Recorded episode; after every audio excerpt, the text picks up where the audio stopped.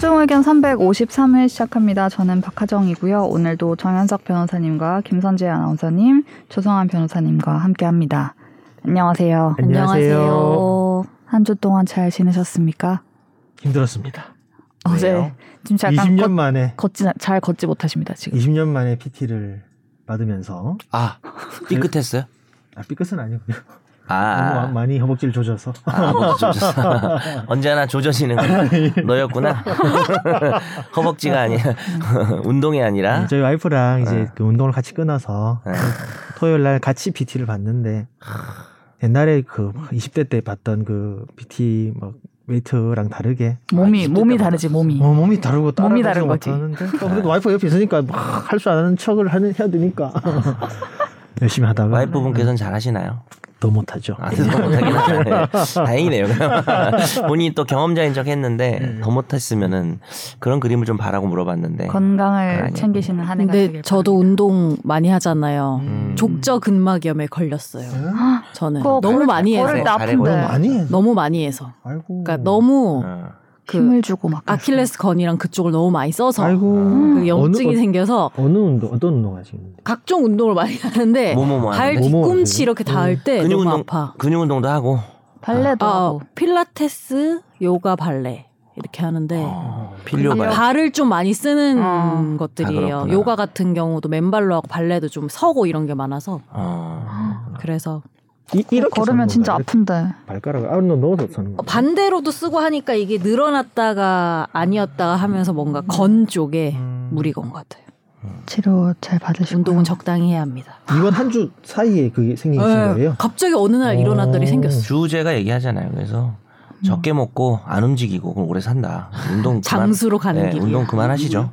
주제라고 이렇게 아유, 그래서 뭐 그 사람이 한 바에 의하면은 이제 헬스나 이런 운동이나 이런 것들을 개발하고 이랬던 사람들 다 일찍 죽었고 뭐 맥도날드 사장이나 이렇게 몸이 나쁜 거 이런 거 했던 사람들 다 장수했다고.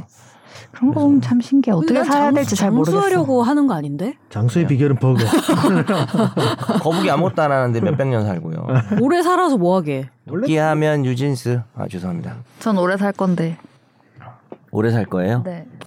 본인 뭐 포부예요? 네. 이렇게 더러운 걸 많이 보면서 오래 살아야 개똥밭에 굴러도 이승이 났다고. 아 여기 두 가지 가치관이 대립을 했네요. 개똥밭에 굴러도 이승이 났다고. 그러니까 넷플릭스만 봐도 얼마나 재밌어. 할머니들이 할 말을 적극적으로 뭔가 하고 싶진 않지만 기회가 오면은 음. 굳이 안 죽을 필요가 있나 뭐 이 정도의 아~ 마인드여서 아 기회가 없네요. 약간 많이 기회가 좀 없었으면 좋겠네요. 그러니까 굳이 굳이 막 수명을 늘릴 필요가 있나라는 굳이 죽을 필요가 있나 굳이 죽고 싶진 않아요 저도. 그러니까. 근데 그냥 자연스럽게 어. 절대 안 죽을 거야. 발버둥 치고 싶지 길을 않다, 쓰고 난 살아야지. 다음 주 집 타면 그러면 사후세계에 대해 한번 있는 것인가. 네. 윤회설 이거 좀 해볼까요? 네, 아무튼 행복한 삶이 되시길 바라며 건강을 챙기시고 각자 잘 사세요. 네, 건강 유의하시기 바랍니다. 원하는 방식대로 잘 사세요. 네, 허벅지에만 집중하지 마시고 댓글 댓글 한번 보겠습니다. 댓글 달아주신 분들이 다양한 분들이 많이 달아주셨어요. 조성환 변호사님의 댓글을 읽어드립니다. 네이버 오디오 클립의 김짜장 그만 짜장님. 어, 이분 또 자주 등장을 시작하셨습니다. 십일 분 십 초 부분에 스포 감사함당. 선재 아나운서님 말씀대로 아직 못 보겠는데 써머리는 듣고 싶고. 양날의 검 크크크. 이십사 분 삼십삼 초 부분은 주 육십구 시간 까는 센스. 육십 분 부분에 실제 경험담 알려주실 것 같은 민트정 기자님 필드에서 고생이 많으십니다 라고 해주셨네요. 네. 각각 시간대를 다 적어주셔가지고 육십구 시간 얘기 진짜 살짝 넘어가면서 했는데 예. 들으셨어. 콕 집어주셨네요. 네. 내가 한 건데 고맙습니다. 네. 네, 다음은 니누얼님이십니다. 방송 잘 들었습니다. 경비원이 입주민에게 공개적인 자리에서 모욕 또는 욕설을 들었다면 개인 대 개인으로 고소를 할 수는 없나요? 법적으로는 당연히 가능한데 할 수 있겠죠. 지난번에 우리도 다뤘지만 고소할 형편이 못 되시죠. 그리고 잘릴 수가 잘릴 수가 단기 계약으로 돼 있기 때문에 네. 음. 그래서 이제 법적으로는 되는데 그게 이게 되게 의미 음. 의미 있는 물음이네요. 네. 너무 감수할 게 많은. 법적으로는 되나 현실적으로는 어렵다. 네. 그래서 시스템이 개선돼야 되겠죠. 네, 다음은 팟빵의 히로다님이십니다. 검사의 수사 목표가 그 대상이 악행을 저질렀다면 당연히 유죄를 받아내야 하는 것이 되어야 한다고 생각합니다. 그러나 반대로 아닌 경우에 검사가 수사권을 악용하여 대상을 괴롭히는 데 쓰는 것을 많은 사람들이 봐왔고, 동시에 자녀의 학폭에 자신의 법률 지식을 어떻게 활용하였는지가 다 보도되었기에 지극히 당연한 마지막 본인 발언이 신뢰성을 잃게 되었다고 생각합니다. 음. 그리고 수사라는 것이 순수하게만 사용되는 것이 아니지 않습니까? 결국 검사도 기소율, 유죄율, 상부에서 내려오는 지시권에 대한 처리 등 여러 가지 실적으로부터 자유로울 수가 없을 겁니다.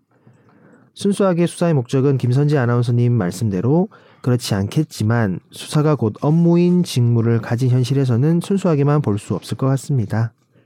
윗사람들의 평가에 목을 매는 유행이라면 더 볼 것도 없습니다. 항상 음. 감사합니다. 최종 의견. 네.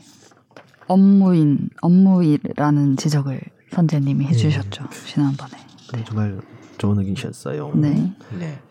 히로다님 한, 하나 더 달아주셨네요. 정변님 하도영 생긴 거 부러우신 듯. 그 하도영의 생김새가 아 생김새가 부러우신 듯. 생긴 거가 어. 네, 생김새가 부러우신 듯. 근데 실물 기준 절대 떨어지지 않는다고 팬심으로 주장해 봅니다. 응. 하도영 실물 안 봤잖아요. 근데 어떻게 비교가 되는 거지? 하도영 정성일 방금 다 망했네. 그분들 실물 그분 실물도 봐야지 비교가 네. 되는 거 아닌가요? 맞습니다. 정확한 지적. 히로다님은 제 실물을 두세 번 보셨습니다. 어. 네네. 그리고 저는 정성일 배우님 유키즈 나온 거 보고 이후에 더 글로리를 봤는데 볼 때마다 유느님과 오버랩 되어서 힘들었네요. 별로 안 딴 것 같은데. 아 조금. 결론은 하도영 버금가는 정현석. 크크 이번 주도 이회청 잘했습니다. 이런 거 빌드업 하지 마요. 하도영 뭔가 하는 정연석. 처음부터 비, 저기까지 가는 빌드업 아. 댓글이잖아 저게. 하도영의 보금 간다는 얘기를 하고 어. 싶어요. 네, 히로, 히로다님 입금 확인해 주세요. 네. 어, 돈 주고 댓글도 살 수 있어요. 네, 네. 돈이면 다 살 수 있어. 돈으로 못 사는 게 있다면 돈이 부족해서요. 형님이 더 낫죠. 어디? 넌 입금 안 했는데. 그만해. 혹시 네. 내 사랑이 입금됐나? 표정만 표정이 너무 웃겨요.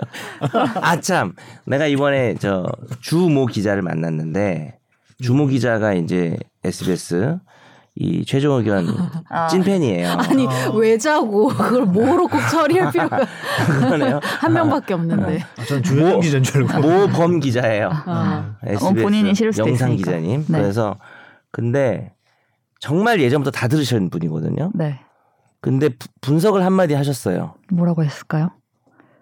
정 변호사가 여태까지 팬, 그 상대 변호사 네. 중에 네. 찐으로 웃는 사람은 정 변호사가 처음이라고 얘기를 하는 거예요. 어, 그래서 내 그, 내가 찐으로 웃으면 제 웃음이 정말 제가 너무 싫어하는 웃음이거든요. 그 되게 경박하게 약간 이런 느낌이 나와요. 이방 웃음 약간 이런 식으로 나오는데 그게 요즘 많이 들린다고 어. 진짜로 웃는 게 많이 들린다고 나를 가, 진짜로 웃기는 사람은 처음이다라고. 음. 이방 웃음 이런 게 들은 적이 없는데요. 엄청 많이 들은 것 같은데 저는.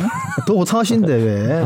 오늘 나오면 제가 이, 이거라고 말씀드릴게요. 오늘 자제하려고 그래서. 약간 어이없으실 때 많이 웃는 그러니까 것 같아요. 어이없어서. 어. 저 이제 대, 대감 웃음으로 대감일 겁니다. 어, 대감님. 정대감님. 그러냐 이런 식으로. 그럼 별로 안 웃기다는 뜻이고. 너무 가식적이다. 네. 예, 다음 에스티엠티님 갑질금지법에 대해 방송을 한 바로 그 주에 헌재에서 헌법 불합치 결정이 내려졌네요. 갑질금지법이 있음에도 갑질이 있었는데 이번 결정이 어떤 시그널로 작용할지 참 씁쓸합니다.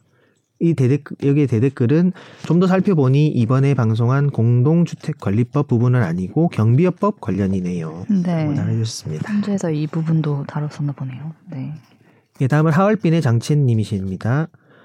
그리고 지난주 방송 추가 의견. 개인적으로는 한일 정상회담은 손목적은 지 세븐 참가와 후쿠시마 원전, 원전수 통보의 빅딜이라고 생각됨.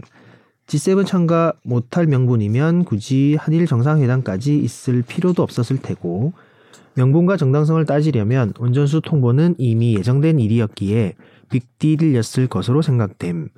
고로 사과나 강제징용 피해자 보상은 안건에 없었다고 생각됨. 음. 이렇게 달아주셨습니다. 네. 또 있으시죠? 예, 할배 장관님 또 달아주셨어요. 우이동 고 최희석 씨 사건은 지금도 기억이 난다. 단 한 번도 잘못한 적이 없고 피해자, 언론, 검찰, 법원 탓으로 돌리고 상고해서 최종 대법원에서 징역 오 년을 했었다. 고작 열 살밖에 차이가 안 나는데 이제 나오면 이름 바꿔서 엔터 사업을 하겠지. 우리나라의 큰 문제는 계층 아래라고 생각하면 그냥, 그냥 무시하는 것이다. 선재 아나운서님 말대로 윗사람들에게 엄청 잘해주고 아랫사람들에겐 갑질을 한다. 꼭 아니라고 해명하겠지만 뒤돌아보고 느껴봐야 손톱만큼 안다. 이번에 시옷 기역 아파트 사건도 현수막을 동료분들과 미화원들이 걸었지만 주민들의 항의로 철거를 했다. 땡땡 아파트 주민들에게 말하고 싶다. 니들의 부모님들이 경비, 미화 등 맡은 일을 열심히 하고 있다면 그런 생각과 행동들이 나왔을까? 강남이라고 유세를 떠나서 진심으로 인가, 진심 인간으로 생각해 보길. 삼가 고인의 명복을 빕니다. 라고 네. 길게 달아주셨습니다. 되게 경비원... 저번 주였죠? 경비원 이야기를 한 게 예, 네, 네. 댓글을 달아주셨습니다. 참. 이게 문제인 것 같아요. 자기보다 아래라고 생각해서 무시하는 그런 것들. 그러니까. 그리고 어떻게든 그래서 위로 올라가야지 되는 자유. 그걸 그걸 뭔가 누가 당연히 그, 생각하는 누구든 그걸 목표로 하는 약간 그게 그런 그게 그런 거잖아요. 공부 못하면 저 사람처럼 된다. 뭐 이렇게 하면서 그렇죠. 그게 그게, 그게 포함되어 있는 거죠. 음, 그렇죠. 공부를 잘해서 올라가야 된다. 근데 손준 메가스터디 그분 나와서 영상 한 거 봤어요? 아니요. 지금 이제 공부 잘해도 아무 소용없다. 아... 대한민국은 의사 변호사 아무 소용없고 돈 많아야 돼요? 아니요. 이제 그 끝났다? 결론이 하나였어요. 아프리카로 가야 된다. 진짜 진지하게요? 아 진지하게 주제가 대한민국은 떠나야 한다. 아프리카 그, 가서 뭐예요? 아, 근데 그냥 대한민국 자체가 망했다. 고성장 시대가 끝나서 아... 이제는 이제 한 이삼십 년 뒤에는. 음... 여기 둘은 좀 아닌 것 같고 나랑 이제 성환이나 아이나 고 네. 이제 요 둘도 이제 그랬지만 그 고령층이 완전히 많아지니까 아, 떠받죠. 지는 네. 어, 지금 우리 피디님이나 네. 우리 채원이나 요런 애들 네. 이십 대 초반이나 십 대 애들이 이제 한참 삼, 사십 대 음, 네. 일할 때 이제 모두 일한 게 다 고령층 아, 연금으로 가는. 어. 음. 그래서 제가 주말에 한정식 집을 갔어요. 왜 네. 이만 원 정도 하는 만 얼마에서 아, 이, 삼만 원 정도 하는 한정식 집 가면은 네. 노인분들이 되게 많아요. 음. 부모님 모시고 오고. 음. 그러니까 내가 젊은 친구랑 둘이 갔는데 전부 이제 어르신들이에요. 근데 이제 잠깐 생각을 해보니까 한 삼십, 이십, 삼십 년 되면 어 무슨 이제 스타벅스도 음. 다 그렇게 될 것 같아요. 음. 어. 뭐 거기는 한정시집만 그런 건데 그리고 음. 그 중에 하나가 나야. 두터운 노년층을 구성하며 뭐 그때까지 잘 살아간다. 노년층은 스타벅스 가면 안 돼요? 아니 가도 되는데 음. 나는 이제 가장 예를 그렇게 든 거지. 젊은 사람들이 지금 많은 곳도 그러니까 어느 공간이든 음. 뭐 백화점이든 뭐든 그러니까. 다 이제 노년층일 거고 음. 젊은 사람은 진짜 몇 안 되는 구조가 음. 되는데 이제 그거는 뭐 그냥 상징적인 의미고. 그들이 이제 뭐 변호사가 되든 뭐가 되든 열심히 돈을 벌면 어차피 다 이제 아 물론 그건 제 의견이라기보다는 영상에서 본 건데 노인 복지나 네. 그걸 우리 국가가 놓을 수가 없잖아요. 네, 네, 네. 그러니까 되게 불쌍한 이 Z세대와 네. 또 말 나왔더만 또 알파 세대라고. 그 밑에가 알파예요? 그 밑에가 지금, 지금 미성년자들이 알파입니다. 알파. 밑에가 알파구나. 아, 그래서 아유. Z랑 알파를 합쳐서 잘파라고 한다고. 그걸 계속 만드시는 분이 지금 서울대 소비심리학과 교수님. 아 그래요? 아프니까 정추이다 쓰신 분이거든요. 김난도, 김남도 교수님이 네, 또 만들고 있어요. 그걸.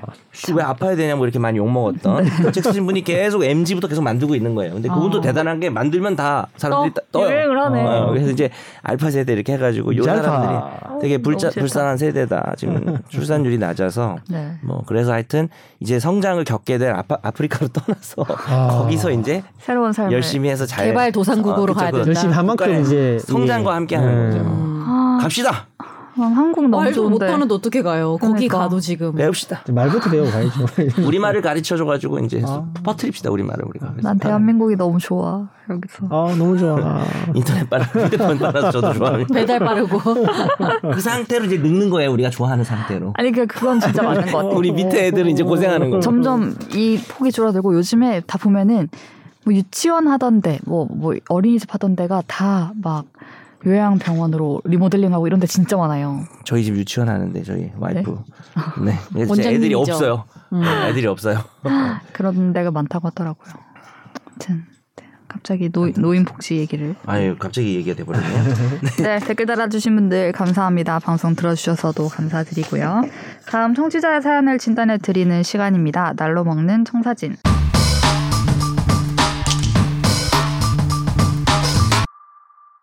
안녕하세요. 니가 가라 내가 갈까입니다. 법 관련 드라마를 보다가 궁금증이 생겨 질문드립니다. 변호사님들이 피의자나 피고인들 접견을 하는데 이번에 제이 종교도 그렇고 과거의 땅콩 비행기도 그렇고 가끔 드라마를 보면 일반 접견과는 다르게 시간과 횟수 제한 자체가 없는 것 같은데요.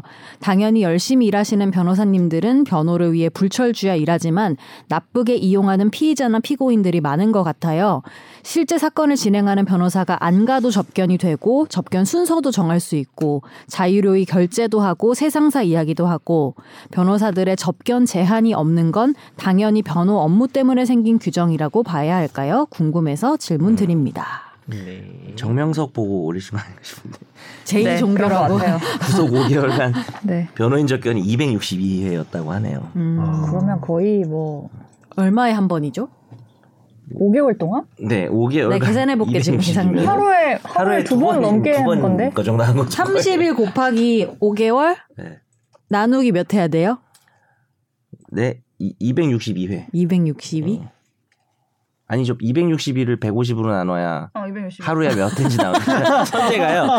산수가 좀 약한 것 같아요. 백오십. 어, 다른 거 잘하는. 일 점 칠.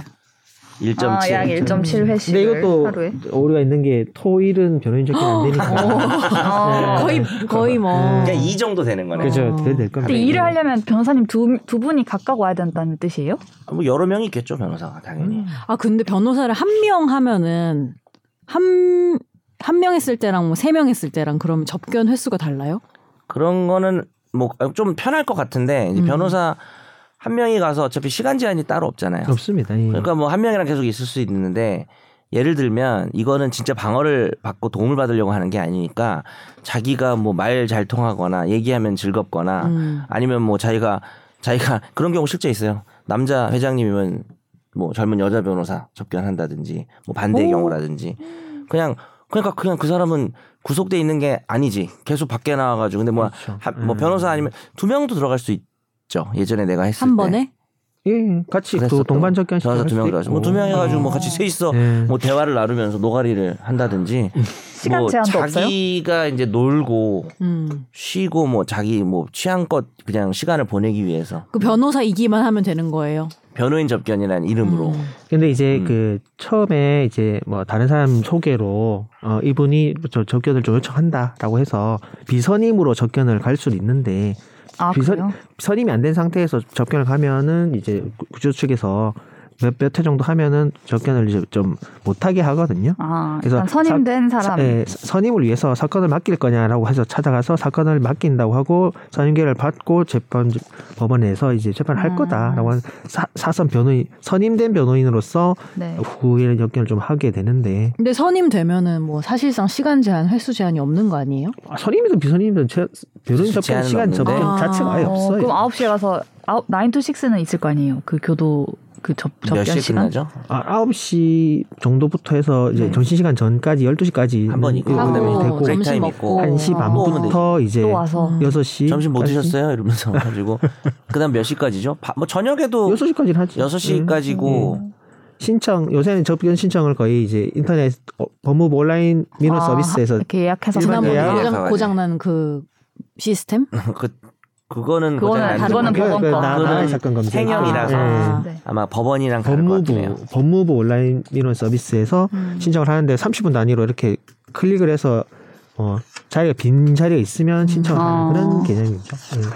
옛날에 이거 제가 법조에 있을 때 이런 소위 그때 단어가 있어요. 집사 변호사를 네. 네. 돈 많은 재벌들은 네. 이렇게 냅두지 뭐. 않겠다며 뭐 그러면 접견 비용을 따로 내는. 시스템이겠죠 당연히. 오, 수임할 때 이미 아니, 그러니까 수임할 때 돈을 많이 줬으면 네. 접견 많이 오는 걸로 해가지고 따로 내지 않고. 그 계약에 그렇게 포함돼 있어요? 하루 하루 네. 맨날 온다. 보통 그렇죠. 그러니까 돈 많은 분들은 어차피 돈을 많이 주니까 그러니까 그걸 뛰어넘는 만큼 주나 보다. 음. 근데 이제 일반적으로 생각했는데 그냥 그런 식으로는 안 할 줄 알았는데 접견을 너무 많이 오라 그러면 아, 돈 조금 주고 뭐 추가로 그렇죠. 받을 수도 있겠죠. 출장비. 와 충격적이다. 집사 변호사 돈 많이 주면 할 수도 있지 않을까 하는 생각이.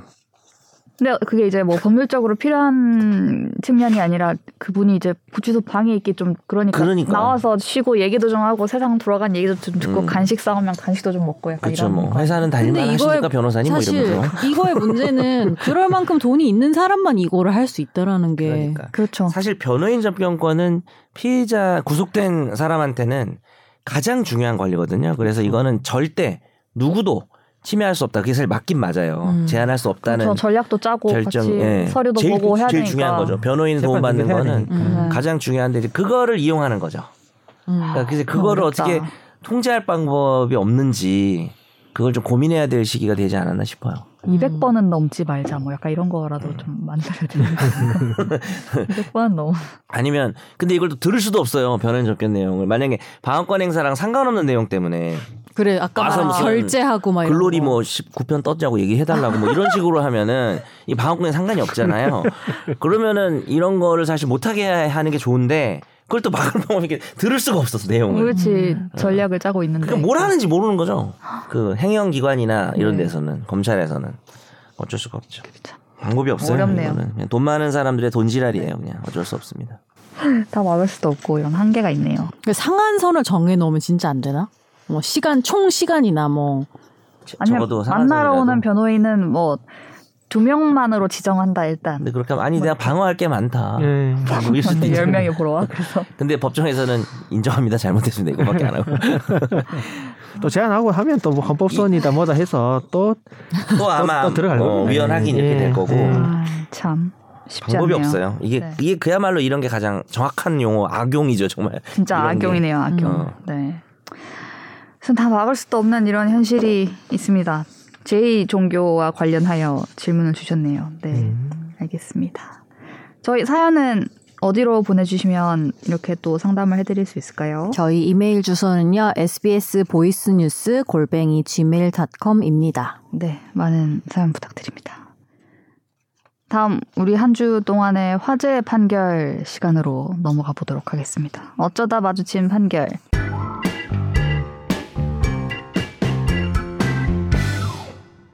자녀 전부가 상속 포기를 하면 배우자만 단독 상속이 되고 손자녀 공동 상속인이 안 된다는 판단이 나왔습니다.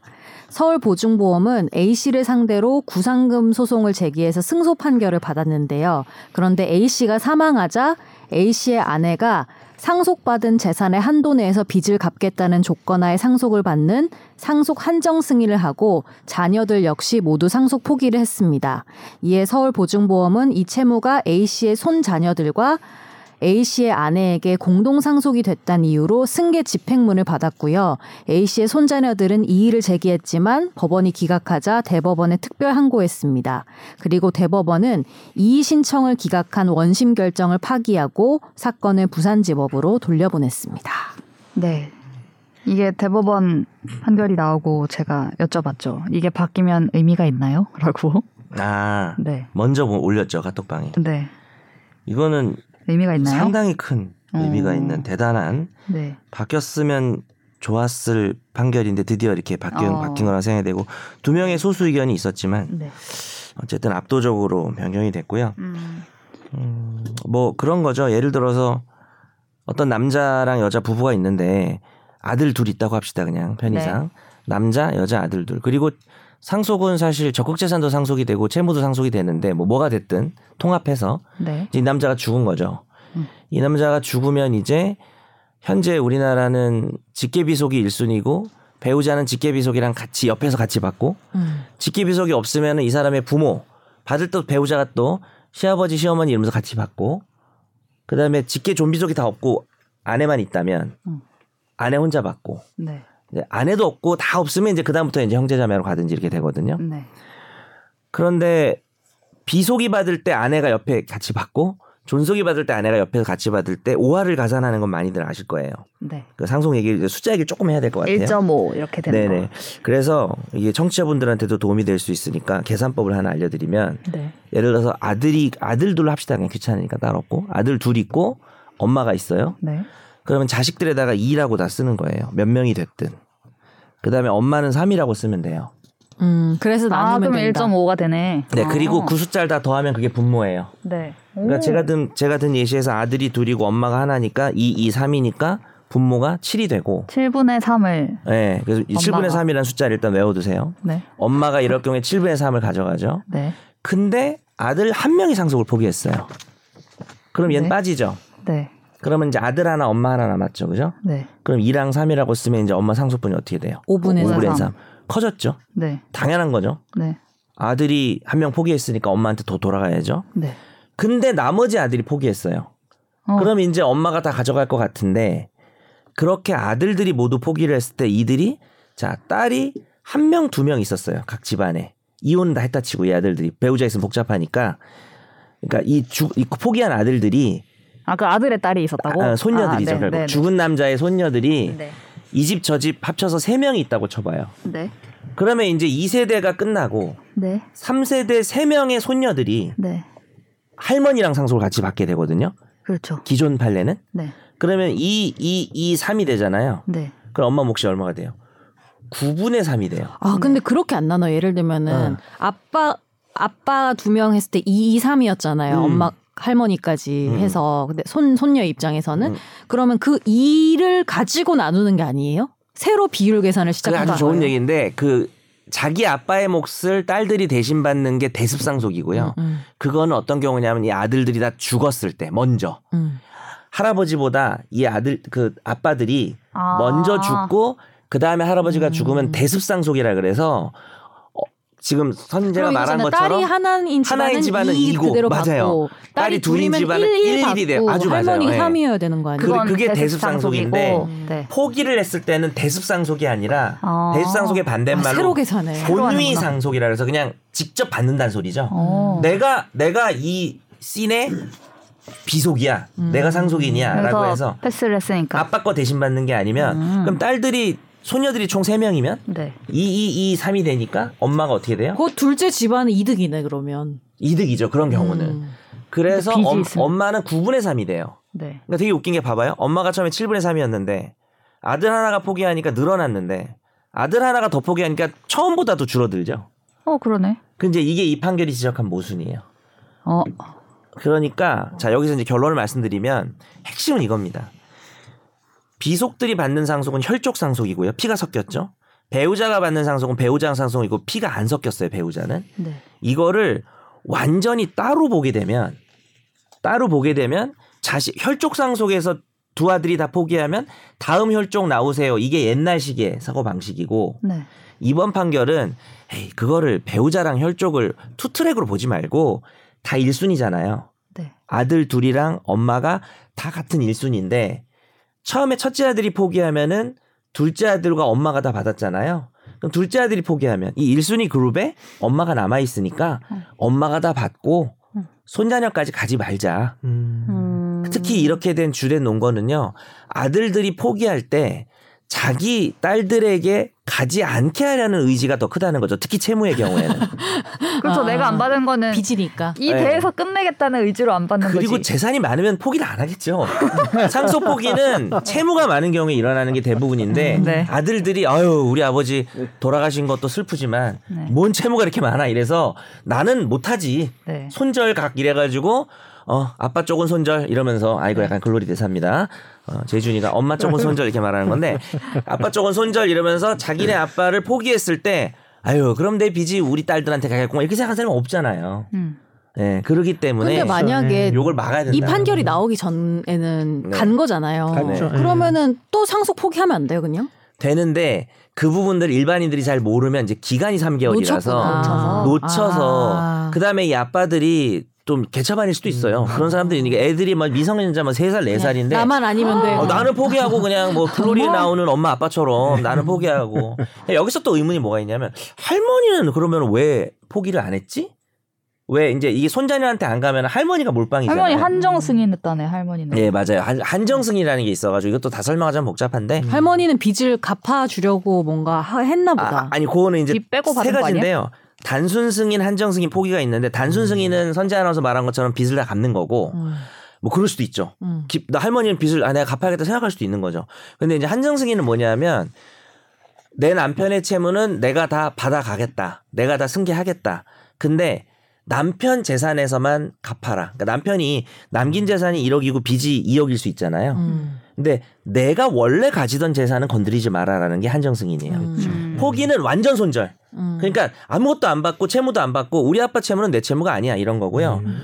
어, 한정승인은 아 그래 우리 남편 채무는 내 채무인데 내 재산은 건들지 말고 우리 남편 재산에서 가져가라. 그러니까 사실은 한정승인하고 포기가 실질적으로 큰 차이가 있진 않아요. 뭐 차이가 날 때가 있는데 그건 되게 복잡한 얘기고 결국은 내 재산 건드리지 말라는 거거든요. 그럼 왜 상속 포기를 안 했을까?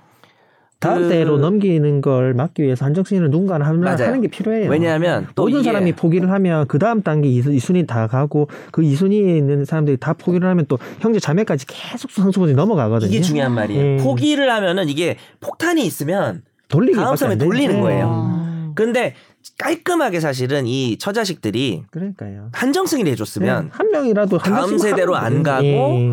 그냥 자기 재산은 안 건드리고 죽은 사람 재산에서는 집행을 해야 되잖아요. 음. 그럼 형제 자매까지 포기하면 어떻게 돼요? 그냥 다 포기하게 되면은 이제 채권자 입장에서는 뭐 아, 그냥 날리는 거예요. 죽은 사람 재산에서 받고 없는 거는 못 받는 거죠. 그치. 근데 어쨌든 상속인들 입장에서는 더군다나 형제 자매, 삼촌, 사촌까지 상속이 되게 돼 있으니까 뭐야 그 집에서 다 포기했어? 그럼 나였어? 나는 근데 놓쳤는데 뭐 이런 일이 생길 수 있잖아요. 우편으로 알려줘요 그럼? 집안 이제 너야, 아니다. 이제 너야라고 누가 알려줘요? 이거 나라에서 이제 나라에서 일 순위가 포기했을 때 다음 순위한테 고지가 주죠, 예. 가기는 예. 가는데 아. 이제 그런 게 못 챙기면 기가 뭐 못 받을 수도 하면. 있는 거고 어. 자기가 그렇게 되고 이제 나중에 음. 뭐 특별 한정승인 제도 아 나 채무가 많은지 몰라서 입증하면 있는데 이제 그런 것들 법을 잘 모르는 사람들은 그렇죠. 놓치게 되면 음. 그 죽은 사람이 수십억 빚을 가지고 있는데 애가 우리가 그런 일 있었잖아요. 애가 아주 어릴 때 그거 몰라가지고 그냥 떠안는 경우. 물론 이 부분은 나중에 또 다루겠지만 최근에 그 바뀌었어요. No. 내용이 바뀌어서 음. 그 미성년자 같은 경우에는 그걸 내가 뭐 두세 살인데 우리 아버지 죽었는데 예를 들어서 엄마는 어차피 딴 데 갔고 그러면 미성년자 포기를 엄마가 대신 해줘야 되는데 음. 뭐 엄마가 뭐 아프거나 엄마가 그냥 도망갔거나 음. 이러면은 포기를 못 해주면 얘는 음. 두 살인데 빚이 마이너스 십억이야. 음. 근데 그거는 이제 그거는 개, 개선이 됐어요. 미성년자들에 대해서는 성년이 되거나 했을 때 좀 다시 한번 해줄 수 있는 예, 기회가 생겼습니다. 이제 최근에 생겼죠. 걸로. 법이 그리고, 바뀌었죠. 그리고 아까 그 김선재 아나운서님 좀 의문점을 가셨던 부분이 이제 자, 자녀들이 포기를 하고 배우자만 한정승인을 했는데 그 손자녀들이 또 그 같이 이제 공동상속이 된다는 그런 부분에 있어서. 계속 무용한 절차가 반복돼서 이 손자녀들도 또다시 포기를 하고 마지막에는 배우자 혼자 단독 상속인이 된다는 그런 그런 실무례가 많다는 게 음. 대법원 판, 판, 판결에서 좀 판시를 했더라고요. 그러니까 어차피 그렇게 될 거 아니야. 예, 그러니까 그럼 무용한... 뭘 잠깐 거기를 거치다가 손자녀들이 된서리를 맞는 예, 거는 막아야 되지 않겠냐라고 해서 그냥 그렇게만 법률 봐주면 돼요. 투 트랙이 아니라 원 트랙이다. 원 트랙으로만 배우자랑 아들들이 예. 한 그룹이니까. 원래 한 그룹 내에서는 누가 포기하면 일로 다 가고 누가 포기하면 일로 다 가고 이렇게 가야 되잖아요. 그렇죠. 근데 이게 네. 혈족 트랙으로 거를... 또 내려가는 거를 좀 막는. 근데 만약에 이게 빚이 아니고 재산이었다. 그럼 완전 입장이 달라지는 거죠. 그래도 이 판례가 적용이 될까요? 그래야죠. 지금은 어, 그래요? 지금은 정신을 바짝 차리고 아, 진짜? 다르게 볼 수는 없는 거죠. 어, 이렇게 판례가 한번 나오면은 포기를 안 하시겠죠. 예. 누가 포기? 그러긴 하는데 그러니까 이런 아니, 거지. 그래도 혹시 아, 근데 그 얘기가 중요할 수 있는 게 지금 똑같은 집안이에요. 어. 남자가 죽었는데 돈이 엄청 많아. 어, 어. 근데 어머니는 당연히 단순 승인 남편거 받아야 되니까. 근데 아들들이 만약에 에이 우리도 이제 늙었고. 우리 딸들에게 줘야겠다. 물려주겠다는 생각으로 포기를 해버리면 어떻게 해요? 어, 자기 엄마만 어, 늙으신 자기 엄마만 다 가져가시고 손자 손녀는 이제 아무것도 못 가져가게 아. 되는. 근데 한 명만 포기를 한다? 한 명만 포기하면 아, 아들 중에 어. 그럼 이제 나머지 아들한테 다 하, 가고 이제 어, 어머니, 어, 어머니한테 아, 가겠죠. 음. 근데 이제 포기한다고 자기 자식들한테 안 간다는 거를 유념하세요. 음. 유념해서 그런 일이 네. 절대 없어요. 행동하시기 바랍니다. 일단 받아 일단. 원래 두 자식 중에 한 명이 포기하면 자기 자식한테 안 가는데 올 자식이 포기하면 올 손자녀한테 가게 돼 있었거든요. 음. 네, 그건 아니고 어, 근데 이제 두 가지 경우 대습상속 아까 얘기했지만 미리 죽거나. 음. 아니면 결격이란 게 있어요. 결격. 예. 뭐 부모한테 범죄 저지르고 이런 사람들은 결격이 음. 되거든요. 그럴 때는 손자녀한테 가요. 음. 네, 그러니까 네. 그거는 대습상속입니다.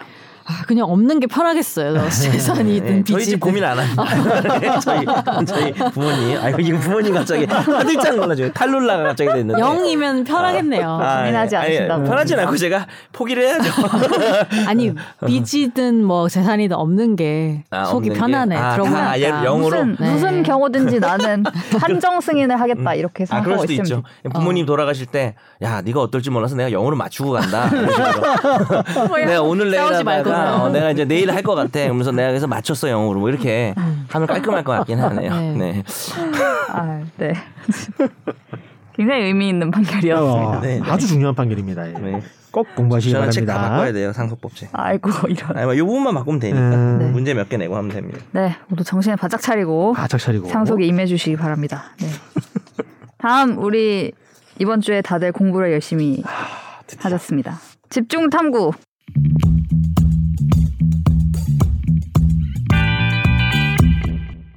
검수완박 우리가 두 번 했었죠. 아. 검수완박이라고 불리는 형사소송법 음. 및 검찰청법 개정안을 두고 헌법재판소가 권한쟁의 심판에 대한 심리를 이어왔었습니다. 일 년여 정도 이게 이어졌고요. 결과가 나왔습니다. 두 건 중 하나는 기각, 이렇게 표현해도 되나요? 두 건 중 하나는 기각, 하나는 일부 인용이죠. 그러니까 하나는 각하. 그러니까, 그러니까 검사랑 법무부 장관이 한 건 완전 각하. 네. 그리고 국회의원들이 한 건 보통 이럴 때는 일부 인용이라고 말하는 게 정확합니다. 일부 인용. 일부. 왜냐하면 기각된 게 더 많긴 한데. 네. 그러니까 총 네 가지 콤비네이션이 나오는데 이따 설명하겠지만. 네. 어, 법사위장, 위원장이랑 국회의장이 한 거에 가결 선포행위 각각이 어? 권한을 침해 있는가와 그래서 그게 무효인가. 그럼 총 네. 콤비네이션 해가지고 네 가지가 나오는데 그렇죠. 한 개만. 네. 법사위원장의 가결 선포 행위가 무효까지는 아니지만. 음. 어, 국회의원들의 심의 표결권을 침해했다는 혼, 헌재 공식 의견이 된 거죠. 네. 그럼 이제 비중은 낮아도 이럴 때는 일부 인용이라고 말을 해야 됩니다. 음. 일부 인용. 하나라도 있으면. 하나라도 있으면. 일 퍼센트라도 음. 이기면 음. 뭐 일부 인용 내지 일부 기각? 음. 뭐 그거 다 좋은데 네. 그냥 이제 인용이나 기각이라고 말하면 하기는. 어. 음. 근데 센 기각 느낌이 좀 있죠. 있지만 어쨌든 정확하게는 네. 일부 인용. 일부 인용. 음. 네. 아무튼 국회의원의 권한이 침해된 바가 있다. 정 변호사님 말씀 주신 것처럼 음. 하지만 결론은 이 개정안의 효력 자체는 이제 유효하게 남게 됐습니다. 음. 다 무효다 이렇게 해버리진 않았기 때문에 네. 음. 어떤 이유에서 어떤 이런 결과가 나왔는지 네. 어느 부분이 국회의원의 권한을 침해했다고 본 건지 그리고 지금 권한쟁의 심판이 두 개잖아요. 법무부 장관이 낸 것도 있는데 검사와 네. 법무부 장관 그쪽에서의 판단 논리는 또 어떻게 됐는지 살펴보려고 합니다. 우선 두 건이라고 했죠. 먼저 국회의원들이 국회법제사법위원장과 국회의장을 상대로 낸 것들을 보겠습니다. 국민의힘 의원 두 명이 이제 낸 거죠. 문제를 제기한 거죠. 우리의 입법권을 침해했다. 심의권과 표결권을 침해하였다라고 이제 권한쟁의 심판을 청구했습니다. 크게 나온 근거는 이때 당시에 이제 법제사법위원회에서 이 논의가 빨리 결론이 안 나니까 안건조정위원회를 꾸렸었는데 그게 이제 여당, 여당 아닌 당을 똑같은 숫자로 구성을 해서 논의를 해야 돼요. 근데 음. 당시에 민영배 의원이라고 민주당을 탈당한 의원이 민주당을 탈당했으니까 여당이 아닌 당 소속으로 한 명이 거기에 들어갔습니다. 사실상은 사 대 일을 맞춘 게 아니냐라는 음. 얘기가 그때 나왔었는데 이게 실질적인 조정심사 없이 조정안이 가결되도록 한, 해버린 거다. 그리고 이런 절차적 하자를 해결하기 위한 노력도 없었고 질의 토론도 못했고 그래서 표결권, 표결권과 법률안 심의권을 침해한 것이다 라고 주장을 했습니다. 여기에 어, 법사위원장의 가결 선포 행위가 권한을 침해했다 라고 헌재 재판관 다섯 명이 음. 네 받아들인 거죠. 이제 아홉 명 중 과반수. 오 대 사. 네, 네. 오 대 사로. 이게 이제 예전에 공부했던 위헌법률 심판이나 헌법소원. 네. 어떤 법률이나 행위가 국가기관의 행위가 이제 기본권을 침해했냐. 네. 그래서 이제 이 법률은 뭐 위헌이다. 음. 이걸 할 때는 구 인 중에 육 인의 위헌 의견이 필요합니다. 아. 오 인의 과반수여도 위헌이 되지 못하는데요. 네. 그만큼 이제 법률이라는 걸 존중하는 거죠. 위헌 육 대 삼이어야 되는. 그렇죠. 예, 그런데 지금 보고 계시는 권한쟁의 심판은 과반수입니다. 네. 그래서 오 인만 돼도, 오 인만 돼도 음. 그 부분은 인용이 된 거죠. 네. 그래서 보면 재판관 중에 네 명, 유남석, 이석태, 김기영, 문형배 이 네 명은 모든 사안에 대해 다 기각했습니다. 음, 권한 국회의원 침해한 것도 아니고 네, 무효, 이런 행위들이 무효행위도 아니고 무효행위도 아니고 국회의장에 대해서도 다 아니다라고 했고, 이선애, 이은애, 이종석, 이영진 재판관 네 명은 다 인용했어요. 음. 침해한 거고 무효, 무효라고도 봐야 되고 그, 그런 식으로 이제 다 인용을 했는데, 항상 이 한 명이 중요한 거라고. 미국도 보니까 항상 그 중간에 있는 한 명이 제일 중요해. 이미선 재판관 떴어. 네. 자기는 원래 아닌데 캐스팅 보트처럼 돼버렸어요. 네, 네. 그렇죠. 이분이 어, 법사위원장의 행위에 대해서 권한은 침해했다의 인용표를 던져서 이제 과반이 됐죠. 법사위원장이 가결 선포한 게 국회의원들 네. 권한 침해한 거다. 네. 법률 위반한 거다. 그러면 이제 이쪽에 붙었으니까 인용이 된 거죠. 이쪽에 붙었으니까. 어, 요즘 위원 쪽에. 어, 요리조리예요. 어, 인용 쪽에 붙었으니까. 예. 네. 그러나. 요리조리. 그러나 무효하긴, 무효로 한다. 이거에는 그래. 또 아니라고. 무효까지는 음, 아니다. 했어요. 음. 그래서 이분의 의견이 사실 법정 의견이 된 거 똑같은 거 아니에요? 어, 이분의 괜찮은데? 그러네. 이 사람은 자기 생각대로 다 됐네. 내가 뽑은 사람이 대통령 됐다 약간 이런 느낌이네. 그렇죠? 근데 그래서 머리 잘 썼네요. 나야 나 또. 나야 나 그만해. 아니 왜 그 네. 국회의원 선거에서도 중도 표심을 잡는 게 아, 승리에 이분의 표심을 잡는 게 중요하다. 어, 중도의 음. 표심이 항상 중요해요. 그, 근데 이제 여기서 약간 의문을 가질 수 있는 부분이 뭐 찬반을 떠나. 음. 국회의장의 가결선포 행위에 대해서 이 이미선 재판관은 국회의장이 가결선포할 때는 절차적인 침해가 없었다. 뭐 이렇게 네. 본 거예요. 네. 근데 이제 법사위장 가결선포 행위에서 이게 이제 권한 침해는 한 건데 음. 그렇다고 가결선포를 무효라고 볼 수는 없는 거 아니냐. 네. 그러니까 그 부분이 약간은 뭐 보기에 따라서는 좀 일관된 거 아닌 거 아니냐. 음. 어? 물론 이제 그거를 이분이 인용을 받았다고 해서 지금 뭐가 크게 달라지진 않아요. 음. 왜냐하면 가결선포 행위를 무효라 그래도 어차피 국회의장 가결선포 행위가 무효가 아니고 네. 이게 다 무효가 된다고 해서 과연 법률이 무효가 되는지도 논의가 있어요. 음. 어, 왜냐하면 대통령이 공포를 했잖아요. 음. 네. 이게 무효가 된다고 해서 꼭 법률이 무효가 되는 것도 아니기 때문에 어. 그럼 이, 하는 음. 의미가 뭐가 있어? 어, 그러니까 이거는 법률의 효력, 그러니까 일단은 정치적 의미가 있겠죠. 음. 이들이 한 게 그 법률 절, 재정, 개정 절차에서 이런 행위들이 다 무효가 되면 이제 민주당 쪽에 엄청나게 타격이 되는 음. 거고 뭐 이쪽이 되게 반대쪽이 되게 뭐랄까 득이양양해지는 음. 그런 정치적 효과가 있을 거고, 그다음에 어, 법적으로도 이제 원래 근데 권한쟁의는 법률을 무효로 만들려는 그런 심판은 아니고요. 그거는 이제 위헌법률 심판이나 헌법소원으로 가야 돼서 음. 요 권한쟁의 본질이 이겁니다. 국가기관들끼리 야 이거 너 선 넘은 거 아니야? 딱 이거예요. 네. 내가 할 일인데 네가 했냐라든지 반대 권한쟁의도 있어요. 이거 네가 할 일 아니야? 가져가. 어, 정말요? 어, 사건 있어요 실제로. 왜 이거 네가 안 해? 왜 나보고 하래? 이거 부작위, 부작위를 또 할 수도 재밌다, 있고. 진짜. 그래서 이게 어떻게 보면 약간 노잼인 게 국가기관 간의 권한 침해라는 게 물론 중요해요. 헌법적으로 음. 중요한데 그리고 이거를 심사해 주는 데가 없어요. 음. 대법원이 봐줄 수가 없는 게 뭐 법원, 국회, 행정부 사이에 권한을 침해했네 말한다는 거는 헌법재판소밖에 못 봐주거든요. 음, 그러니까 지자체끼리 뭐 하는 거는 이제 네. 대법원에서 봐줄 수가 있는데 음. 그래서 이건 되게 중요한데 사실은 약간 노잼인 게 국민의 직접적인 생활이나 기본권 침해나 이런 이슈를 다루는 게 아니라 아 이거는 이거는 국회에서 이러면 안 되지, 아니야 이거는 뭐 검사가 이렇게 하면 안 되지 이런 내용이어서 그렇네요. 음. 기관들 간에 음. 이렇게 편들어주는. 그래서인지 음. 단어가 너무 어려워. 단어도 어렵고 음. 생소하고 뭐 사실 우리가 이걸 복잡해 깊이 들어가면은 청취율 떨어집니다. 음. 그래서 약간 요 네. 뭔지만 좀 알아보고 네. 하면 될 것 같아요. 저 궁금한 게 그 민영배 의원 네. 이, 이 의결을 할기 전 어느 정도의 탈당을 하고 정말 그냥 명백하게 위장 탈당인 건지. 아직은 복당을 안 했으니까.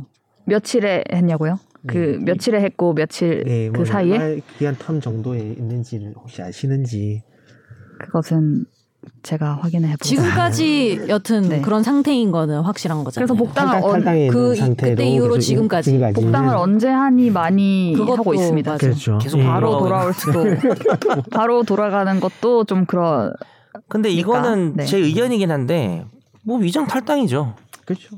뭐 왜 탈당을 해요 갑자기? 그러니까 예를 들어서 이제 헌재 결정문에도 나오지만 견해를 달리하거나 뭐 이제 뭐 어떤 그런 물론 이제 이게 소수 의견이긴 한데 네. 탈당할 사유가 전혀 없었다는 거죠. 아무리 심사를 그렇죠. 해봐도. 그러니까 이거는 오로지 가결의 빌드업을 만들어서 음. 통과를 시키기 위한 반대... 뭐 사월 확실히 입증할 수는 없으니까 사월 이십일에 음. 탈당했고요. 음.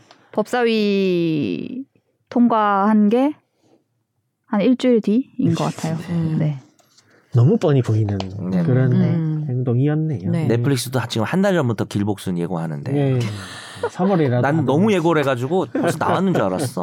두 달째 예고를 하더라고요. 음. 삼월 삼십일에 그 이미선 재판관의 이제 얘기에도 그 얘기가 나와요. 민영배 음. 의원은 비교섭 단체 몫의 위원으로 선임될 목적으로 탈당하였고 음. 사실관계를 그렇게 확정을 네. 하신 거죠. 그분의 얘기에서 네. 네. 법사위 위원장은 이런 경위를 충분히 알 수 있었음에도 선임을 했다. 음. 그 인용된 부분, 네, 인용된 얘기하면서. 부분. 네. 그래서 어, 사실상 의결 정족수를 충족시킬 수 있는 사 대 이가 되도록 한 것이므로 이렇게 동수로 만들라고 한 국회법을 위반한 것이다. 음. 음. 이따가 뭐 반대쪽 얘기도 나오겠지만 네. 이 부분에 대해서는 민주당에서 네. 이건 충분히 반성을 하고 뭔가를 해야 된다고 음. 생각해요. 음. 지금 어쨌든 헌법재판소에서 그 가결 선포행위의 절차에서 국회법 위반한 게 한 네 개 정도 다섯 개 정도 되거든요. 음. 법률을 위반해서 음. 절차를 진행하고 또 이미선 의원 의원은 아니죠. 죄송합니다. 재판관, 이미선 재판관의 재판관의 의견은 없었던 것 같은데 제가 읽어보니까 나머지 네 명의 의견이라 네. 요게 헌재 공식 의견이라 하긴 좀 어려운데 네. 예, 헌법도 위반했다. 라는 아, 다수결 원칙이나. 네네네. 근데 이미선 재판관은 그 얘기 없더라고요. 네. 그러니까 이런 경우 되게 애매해. 공식 의견은 인용인데 음. 이미선 재판관의 논거에는 헌법 위반은 없더라고요. 음. 법률 위반만 맞아요. 있는데. 맞아요. 국회법 위반만 있어요. 네, 그러니까 어쨌든 심사 국회법을 심사 보고와 토론의 절차 등도 모두 생략한 채 그걸로만 음. 바로 간 그런 문제도 있네요. 사실 국회법 위반한 거에 대해서 지금 뭐 법무장관 뭐 탄핵한다 이런 소리 하기 전에 이 부분에 대해서는 확실히 뭔가 반성을 하든지 예. 어, 사과, 사과를 하든지 하는 조치를 안 하겠지만 뭐 해야 된다고 생각해요. 민주당 내부에서도 그런 의견을 내신 분들도 있습니다. 예, 예, 계시죠. 네. 음. 훌륭하신 분들입니다. 정현석이 인정하면 네. 만약 민영배 의원님이 이제 뭐 탈당하신 이후에 뭐 이걸 반대하는 듯한 뭐 토론이라도 하면서 하다가 마음이 또 바뀌었다. 진짜는 진짜는 속마음이 바뀌었다. 어, 욕 먹을까 어. 그래도 덜 욕 먹을까 그걸 모르겠네. 그러니까 하는, 하는 척이라도 한다. 하는 척이라도 한다. 네. 진정성을 담는다. 근데 너무 가담을 하셨어요. 바로 그냥 이 통과한 아, 쪽으로 가지고 네, 그쪽에 네. 반대하는 척이라도 좀 하시고 거의 제가 범죄처럼 얘기하죠. 가담을 한다. 예, 네, 너무 가담을 하셨어요. 뭐 이거는 뭐 문제가 있는 행위죠. 네, 아까 그 헌법에 위반된다고. 말한 재판관 네 명 있었잖아요. 소수죠, 결국은. 음. 그래서 뭐 이 회의 주재자로서 중립적 위치, 뭐 실질적 음. 토론을 전제로 한 다수결 원칙을 규정한 헌법을 다 위반했다. 이렇게 절차라도 지적을 한 거고요. 근데 이미선 재판관도 이게 이 안건 조정이랑 법사위 회의에서는 침해를 받았는데 그 전에는 기회가 또 있었고 그렇기 때문에. 요 부분에서 침해받긴 했지만 전면 차단돼서 국회의 기능이 막 무너질 정도는 아니었다. 그래서 가결 선포행위를 완전히 네. 날려버릴 정도는 네. 네. 그 정도는 아니었다라고 판단이. 어, 날린다 그러니까 됐습니다. 날린다가 또 작년 유행어였는데. 날리면 이거 가결 선포행위 네. 날리면 이거 쪽팔려서 어떡하나 이래가지고 이제 못 날린 거죠. 네. 그리고 지금 권한쟁의 심판이 하나 더 있잖아요. 법무부 장관과 정말. 검사가 국회 법제사법위원장 국회의장을 상대로 낸 그쵸. 법무부 장, 아니, 이 권한쟁의 심판이 하나 더 있는데 여기서 제 생각에는 조금 더 이 검수완박 내용에 대해서 헌재가 그래도 언급을 하며 판단을 한 그쵸. 부분이 있어서 어, 이들의 청구 주장 요지는 이 법 개정 행위 검수완박을 한 행위가 헌법과 법률에 의해 부여된 검사의 수사소추권 및 법무부 장관이 관장하는 검사의 수사소추권을 침해한다라고 주장을 했고요. 네. 결론은 이 역시 오 대 사로 각하 네. 됐습니다. 그러니까 받아들이지 않은 겁니다. 기각이 아니라 각하인 거죠. 네. 네. 각하가 일단 법무부 장관에 대해서는 청구인 자격 없음. 예, 뭐 너는 이거를 문제를 제기할 자격이 없다. 그렇죠. 음, 자격, 적격. 네. 글로리식 표현으로 하면 그냥 입 사물어라. 뭐냐면은 음. 그러니까 쉽게 얘기하면은 아들하고 딸이 싸웠어요.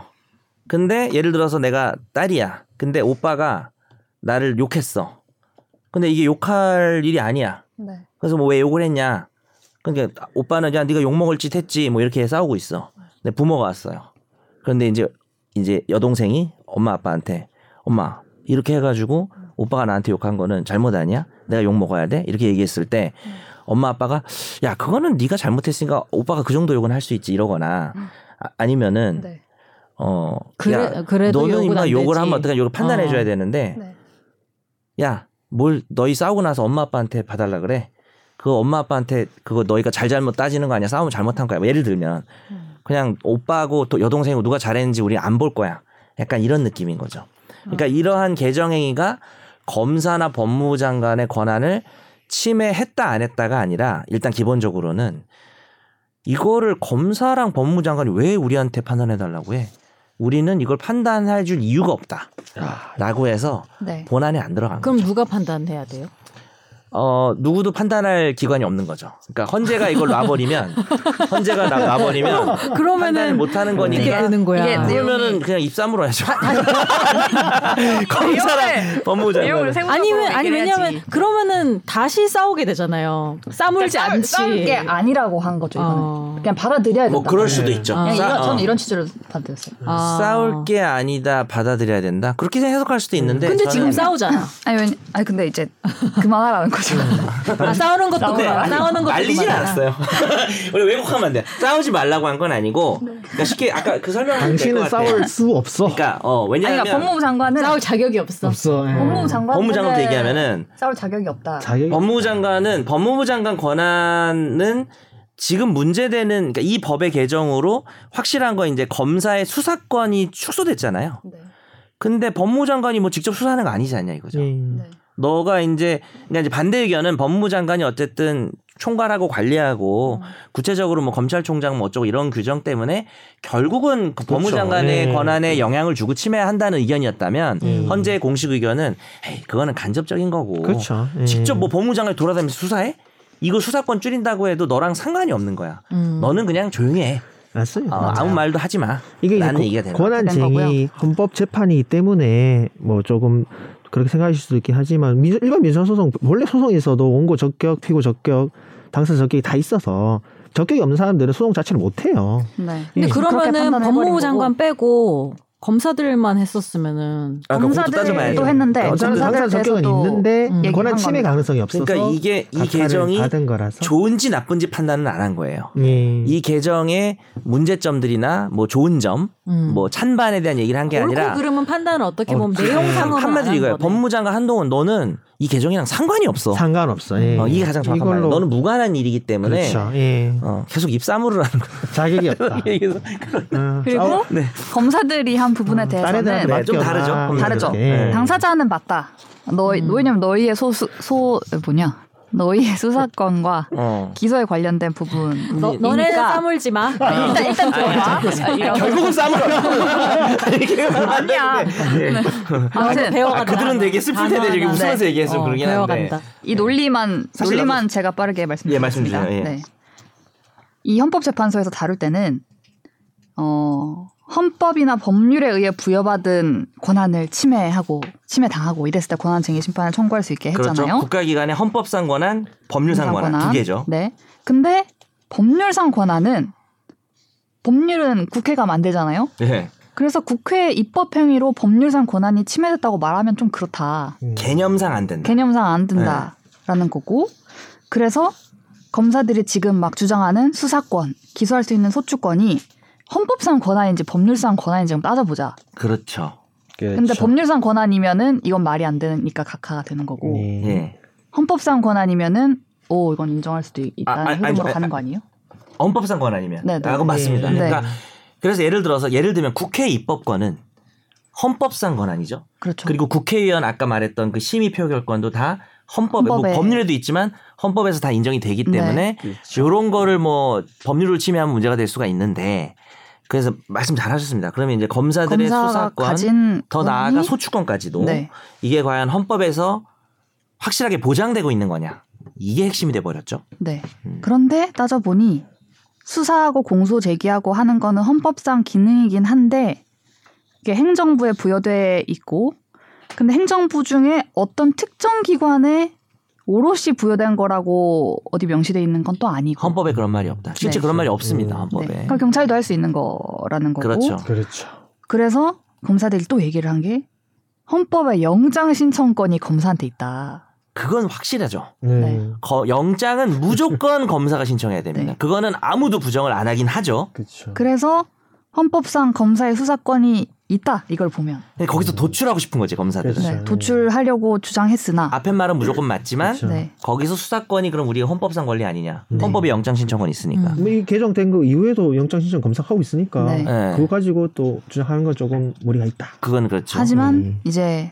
수사 단계에서 영장 신청을 할 때 검사가 하도록 한 거는 음.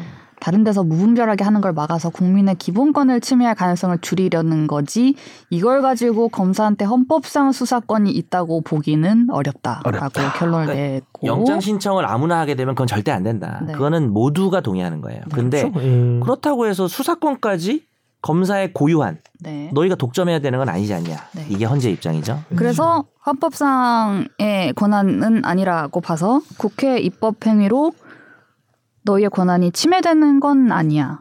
그렇기 때문에 권한 침해 가능성이 없어서 각하 이렇게 네. 되었습니다. 네. 그러니까 무슨 뭐 행정기관이나 사법기관이나 입법기관이나 전부 어떤 모든 기관들의 행위가 네. 어떤 기관을 권한을 침해할 수는 있는 건데 음. 그중에 일단 우리 권한쟁의 역사를 보면 국회 입법행위로 인한 법률 자체도 충분히 누구의 권한을 침해할 수는 있다. 음. 그건 우리가 따져보겠다 하지만 어, 이건 원래부터 있던 입장인데 법률상의 권한에 불과하면 음. 법률로 법률상의 권한을 침해할 수는 없다는 거예요. 왜냐하면 네가 법에 의해서 부여된 권한이면 법을 바꾸면 네 권한도 바뀌는 거죠. 음. 그렇죠. 그러니까 검사가 수사를 하고 소추를 한다는 것은 헌법상 권한까지는 아니기 때문에 음. 그러니까 수사와 소추권이 헌법의 기능인데 음. 검사가 꼭 해야 된다라는 거는 음. 법률에서 정해진 거에 불과하니까 음. 그렇죠. 네. 법을 바꾸면 수사랑 소추를 다른 데가 할 수도 있는 거죠. 예를 들면 공수처를 한 세 개 만들 수도 있는 거죠. 음. 어, 뭐 그런 입장이 현재 입장이라고 네. 볼 수 있는 음. 거죠. 그게 이제 법정 의견 다섯 명의 의견 과반수니까 이어서 헌재 의견이죠. 이렇게 네, 결정이 됐고 반대 의견이 네 명 있어요. 어쨌든 뭐 비등비등했다고 볼 수 있나요? 오 대 사면? 아유, 가장 비등비등한 거죠.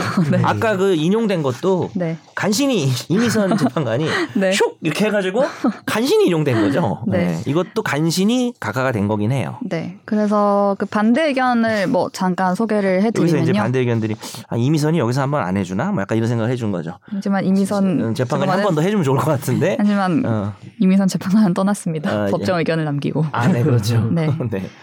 이 반대 의견에서는 오히려 여기서 약간 이 검수완박의 내용에 대한 얘기들이 음. 조금 있는데 이게 왜 그러냐 하면 네. 다수 의견은 결국은 결론은 법무부 장관이고 검사고 입사물하고 작가인 그러네.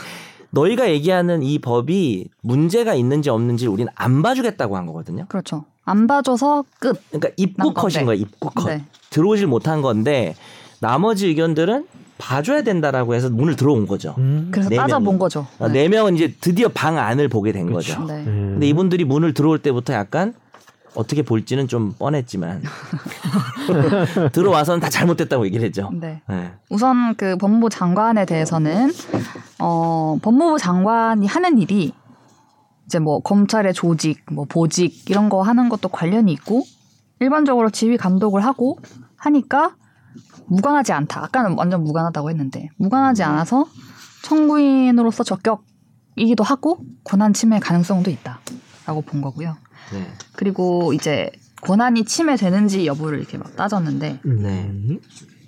아까 처음에 말한 그 안건 조정이나 이런 식의 절차적 하자 부분도 얘기를 해서 권한 침해가 인정된다고 이미 얘기를 했고 네. 또 검사들의 네. 얘기에 대해서는 검사의 수사권 이런 걸 제한하는 내용의 입법 행위를 할 때는 권력 분립의 차원에서 수사의 객관성, 중립성, 독립성을 훼손하지 않으면서 해야 되는데 이거는 했다는 거예요. 음. 그래서 이제 문제가 있다는 건데 예를 들면은 뭐 그 내용을 다 이제 따져본 거에서 뭐 해당 사건과 동일성을 해치지 않는 범위 내에서만 검사가 수사할 수 있도록 한다. 뭐 이런 거는 음. 뭐 추가 사실이 확인이 돼도 검사가 바로 할 수 없어서 수사의 실효성이 저해된다. 객관성과 음, 중립성을 해친다. 내용적으로는 그렇게. 그리고 뭐 수사와 기소를 무조건 분리한다라고 했을 때도 이게 직무상 독립성을 훼손한다라는 얘기를 했고요. 음. 그리고 고발인이 이제 이의 제기를 못하게 한 부분에 대해서도 뭐 성폭력 범죄나 뭐 이런 부분들을 생각해봤을 때, 네, 네, 사회적 약자가 피해자인 경우, 네, 그리고 그런 걸 따져봤을 때 수사의 실효성이 저해될 뿐만 아니라 음, 피해자 보호에 있어서의 권한도 검사 행사를 못할 수 있다. 음, 네. 내용적으로 그, 다 정말 네, 하나씩 하나씩 뜯어보는 거네요. 중립성, 독립성을 훼손하기 때문에 음. 이 입법이 할 수 있는 한계를 넘어섰다. 그래서 수사권을 수사권과 소추권을 침해했다라고 예. 판단을 음. 했습니다. 뭐 자, 네. 국가기관의 소추권을 헌법상 권한으로 보면서 그 기관은 검사라는 게 문헌적으로 명백하다는 아까 그 각하 의견에 완전 다르게 네. 네. 반대로 간 거죠. 반대로 딱 간 거죠. 그거는 예. 검사의 고유한 헌법상 권한이기 권한이다. 때문에 네. 인정했다. 네. 그 좀 아쉬웠던 건 찬반을 떠나서 오인이 입고 컷을 하니까 네. 그 오인이 그래도 법적인 당부를 떠나서 우리가 또 헌법재판소가 아시겠지만 입고 컷을 하면서도 방 안에 관해서 이야기를 하기도 해요. 그러니까 이게 헌법적으로 음. 되게 중대하다면 네네. 우리는 일단 너는 못 들어오는데 음. 들어오면 어떻게 될지를 봐준다. 음. 그래서 예외적으로 오, 고난 예. 판단하는 기능이 있거든요. 헌법재판소는. 음. 그래서 그랬으면 좀 어땠을까 음. 싶은 생각이 들고 왜냐하면 입국컷이 되면 그냥 노잼으로 끝나는 거죠. 그냥 너희는 떠들 게 없다. 사실 여기서 되게 중요한 부분은 국회의원이 청구한 부분은 자기들의 국회법상 절차에 침해 평균권 침해했다. 물론 이것도 되게 민주적 적법 절차에서 중요하지만 이 법의 내용에 대해서 좀 얘기를 듣고 싶었거든요. 음. 그러니까. 그러면 사실 검사나 법무부 장관이 청구한 부분이 되게 중요했고 네. 요거를 이제 입국컷을 하지 않거나 음. 아니면 입국컷을 해도 좀 들어와서 나머지 다섯 분도 봐주시면 음. 이 법이 괜찮다. 오히려 사회가 발전하는 법이다. 음. 아니면은 이 법은 상당히 문제가 있다. 음. 이 본안에 관한 토론을 아홉 명이 다 했다면 음. 사실 좀 되게 유의미할 수 있었는데 음. 들어오신 분들은 이제 맘 먹고 들어오신 거라서 네 명은 들어와가지고 문제다라고 음. 얘기를 했는데 이제 이 의견은 뭐 상당히 의미가 있는 예. 뭐 의견이라고 생각을 하는데 나머지 다섯 분들이 들어왔으면 어땠을지 좀 궁금하고 음. 왜냐하면 들어와서 들어와서는 문제가 있다고 말할 수도 있거든요. 그렇죠. 어, 근데 그랬다면은 지금보다 덜 싸웠을까요, 양쪽이? 와서 여기 판결 결정이 그렇게 나왔다면은 아니죠. 그렇게 했으면 또 이제 더 싸웠을 어, 법무부장관 쪽에서 또 힘 받아가지고 어. 와 이렇게 해가지고 어. 더 이제 법무장관 안 그래도 좀 나와가지고 많이 오버한다는 얘기를 하는데 개오바를 하시겠죠. 어쨌든 그러면 저쪽에서 더 오바를 하겠죠. 그래서 이제 싸움은 음. 심해졌겠지만 어쨌든 그 내용의 실체를 헌재가 말한 걸 좀 듣고 싶었는데 판단을 음. 받아 이쪽 입장만 있으니까 네, 한쪽 입장만 있죠. 입변 당하시고 나서 어. 입변 맞나요? 아, 입변 당하시고 나서 입변 많이 당했나 봐요. 아니 어, 예. 당하고 나서 시행령을 더 고치시겠다고 이렇게 말씀하셨다던데. 아 장관 장관이 예. 어. 더 촘촘하게 고치겠습니다. 이렇게 네. 촘촘하게 고치겠습니다. 네, 또 그런 또 그래서 상황이. 저는 이제 결론적으로 어 어쨌든 헌법재판소는 대법원과는 달리 정치적 어떤 입장이 좀 들어갈 수밖에 없어요. 그건 누구나 음. 인정하는 거고 그래서 뭐 이쪽에서 지명한 사람과 이쪽에서 지명한 사람이 음. 거의 어떤 의견을 밝힐지 예상이 될 정도로 좀 어, 상당히 뭐 본인의 가치관일 수도 있으니까 네, 뭐 가치관일 네. 수도 있으니까 그게 나쁘다는 게 아니라 네네. 정치성을 가질 수밖에 없죠. 특히 음. 권한쟁의는 음. 그래서 그런 측면에서는 대법원의 판결 아까 무슨 뭐 상속 포기 이런 것도 저한테는 중요하지만 제가 민사 강사라 거기서 제가 소수 의견을 뭐 이렇게 읽어는 보겠지만. 음. 그런 것보다는 특히나 이 사건이 헌법재판소 사건이고 인용된 쪽도 오 대 사였고 기각이나 각하된 쪽도 오 대 사기 때문에 네. 나머지 의견도 어느 정도는 무겁게 받아들여야 된다는 생각이 네. 들고 두 번째는 그래도 결론은 결론이다. 음. 어, 그래도 이제 그렇죠. 어, 실질적으로 결론은 이 법은 헌법재판소가 효력은 조금도 문제될 음. 수 없다. 그렇죠. 건드릴 수 없다가 된 거니까 이 기정사실을 받아들이고 음. 어. 이 법이 뭐 옳다 그르다 찬반은 남을 수 있지만 그 입장을 버리라는 게 아니라 이 법이 이제는 개정되기 전까지는 물론 지금 헌법소원을 하고 있는데 음. 헌법소원은 여섯 명이 이거를 위헌이라고 음. 얘기를 해야 되는데 현재 이 구성이 뭐 많이 바뀌기 전에는 나올 가능성은 없고 음. 지금 뭐 기껏해야 오인인데 그렇다면은 저는 이제 포스트 권한쟁의가 중요하다고 생각합니다. 이제 권한쟁의가 이렇게 결론이 나오게 되면 분명히 지난번 검수완박법 때도 말씀드렸지만 수사권을 검찰을 줄이는 거는 좀 필요하다고 생각하고 뭐, 뭐 직접 수사권을 줄이고 이런 건 다 찬성하는데 제일 큰 문제는 뭐였어요? 제일 큰 문제는 이천이십일 년에 불송치 결정이라는 수사 종결권을 경찰에 주고 이천이십이 년에는 다시 검수완박이 되면서 가장 중요한 건 그 고발 사건, 그러니까 피해자가 장애인이거나 여러 가지 문제가 있거나 뭐 성폭력 사건이라서 못 하고 있는 있는 사건이나 국가의 중요한 비리 사건에 대해서는 고발 사건이 엄청 중요하잖아요. 그 제삼, 그러니까 고소는 피해자가 하는 거고, 네, 고발은 제삼자가 하는 건데, 근데 고발 사건을 경찰에서 뭉개버리면, 뭐 경찰이 꼭 나쁘다는 게 아니라 의도했으면 정말 나쁜 거고, 약간 수사가 부족해서 증거를 못 찾아서 불송치 결정을 하면 음. 끝. 그러니까 아무도 이의를 못 하는 거죠. 이천이십이 년 팔월부터는 고발 사건의 불송치 결정에 대한 이의 신청권이 없어요. 음. 그러면 이제 이런 부분에 있어서 이제 피해자들이 어, 받게 되는 엄청난, 네, 고통들, 이런 부분들을 개선하는 것은 뭐 한동훈 장관이 뭐 시행령을 촘촘하게 하든, 아니면 국회가 뭐 좀 어떤 부분을 개정하고 개정하든, 보완을 하든 하는 부분이, 네, 사실 뭐 사실 수사권이 어디 있는지는 그렇게 우리가 관심이 있지는 않고, 저도 뭐 변호사인데 뭐 검찰이 미울 때도 많고 하니까 좀 쌤통이다라는 생각이 들 때도 있고 하고, 그거는 뭐 이렇게 중요한 건 아닌데, 특히 사회적 약자인 피해자들이 범죄로부터 보호될 가능성이 낮아졌다는 건 기정사실이거든요. 그건 백 퍼센트예요. 그건 아무도 부인 못합니다. 네. 그러면 이 법은 그대로 두더라도 뭔가, 그러니까 왜 이거를 잘 하다가 검찰 수사권을 줄이다가 왜 그런 부분을 삭제를 했는지, 그게 일종의 딜이라고 보거든요. 그 개정 과정에서 있었던. 음. 어, 그러니까 검찰한테 갑자기 직접 수사 범죄를 몇 개를 만들어주니까 경찰에서 뭐냐 이게 갑자기, 그럼 너희는 수사 종결권 줄게, 이렇게 된 거라고 보거든요. 아 정말. 그래서 이 논의를 우리는 해야 돼요. 본질과 떠나 본질에서 거리가 멀어지며 그렇게 그렇게 된 거죠. 거죠. 그래서 그게 너무 안타깝고, 저는 이 권한쟁의에서 그거를 속 시원히 얘기해 줄 거라고 생각하지 않았어요. 설령 인용이 돼도. 음. 그럼요. 어, 기각이나 각하가 될 거라고 제가 뭐 말씀을 드렸잖아요. 네네. 기각이나 각하가 될 거라고 예측한 대로 우리끼리 얘기했을 때 그대로 나와서 기대도 안 했지만, 이게 인용된다고 해서 와 뭐 별로 달라질 건 없을 것 같아요. 이거는 국회의원들이나 이렇게 의지가 있어야만 음. 개선될 수 있는. 근데 아까 말한 그런 부분들이 음. 앞으로 바뀔 여지가 있을까요?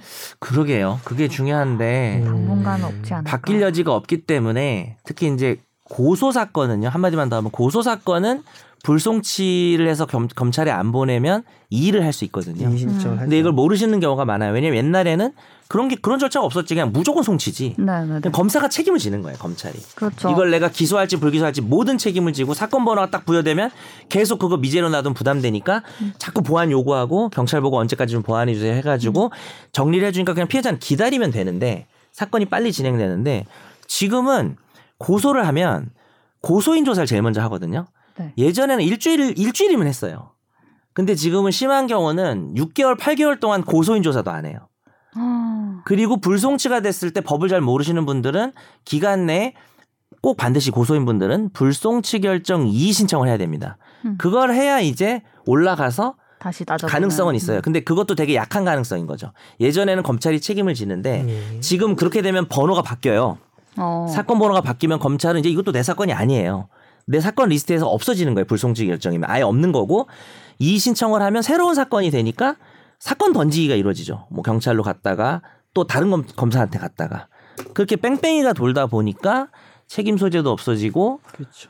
음. 피해자가 제일 힘든 거는 기다리는 거거든요. 그렇죠. 내가, 왜냐하면 피해자는 진짜 용기를 낸 거예요. 고소할 때. 고발인도 용기를 낸 거고 고소인도 용기를 낸 거란 말이에요. 그럼 고소 안 되는 범죄가 얼마나 많아요. 성범죄 같은 경우에는. 음.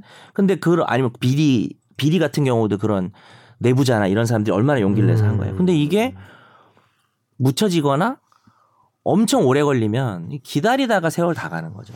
결국은 재판까지 가면은 이 년, 삼 년은 무조건 걸리는데, 일 심까지. 네. 그런 게 좀 문제이기 때문에 오히려 권한쟁의 이후로 저는 뭐 그런 얘기를 좀 해야 되지 않을까. 너무 길게 얘기했는데. 음? 네, 미안합니다. 미안합니다. 네. 결론은 나온 거지만 받아들여야죠. 네, 받아들여야 하지만 그런 얘기를 안 하더라고.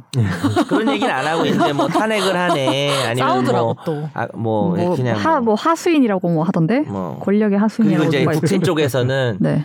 뭐라 그랬죠? 버, 버, 헌법재판관을 되게 비하했는데, 뭐 정치 집단이라 그랬나? 뭐 네. 하여튼 좌 아, 좌편향 재판부가 했다. 뭐 같은 연구회 뭐뭐 뭐 이런 우리법 연구회나 음. 뭐 그런 구성이 어. 네.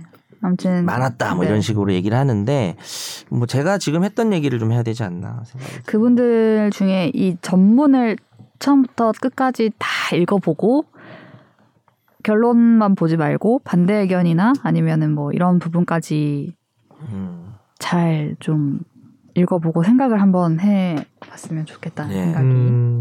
듭니다. 중요한 얘기네요. 네. 너무 길어가지고 네. 네. 읽기가 힘들긴 해요. 그냥 죽을 뻔했습니다. 네. 저는 작년에 이제 그 전용 의견 처음 하면서 첫 녹음을 한 게 검수완박이었어. 어, 소회가 어떠신가요? 일 년 거의 일 년 만에 또 권한쟁의 결과가 났는데 입변을 당해셔서 좀 속상하긴 하네요. 네.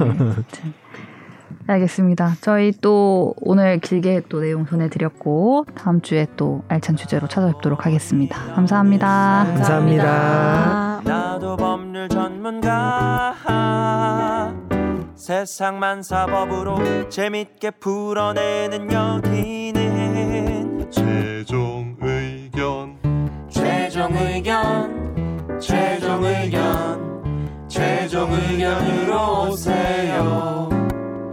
고품격 법률 팟캐스트 여기는 최종 의견.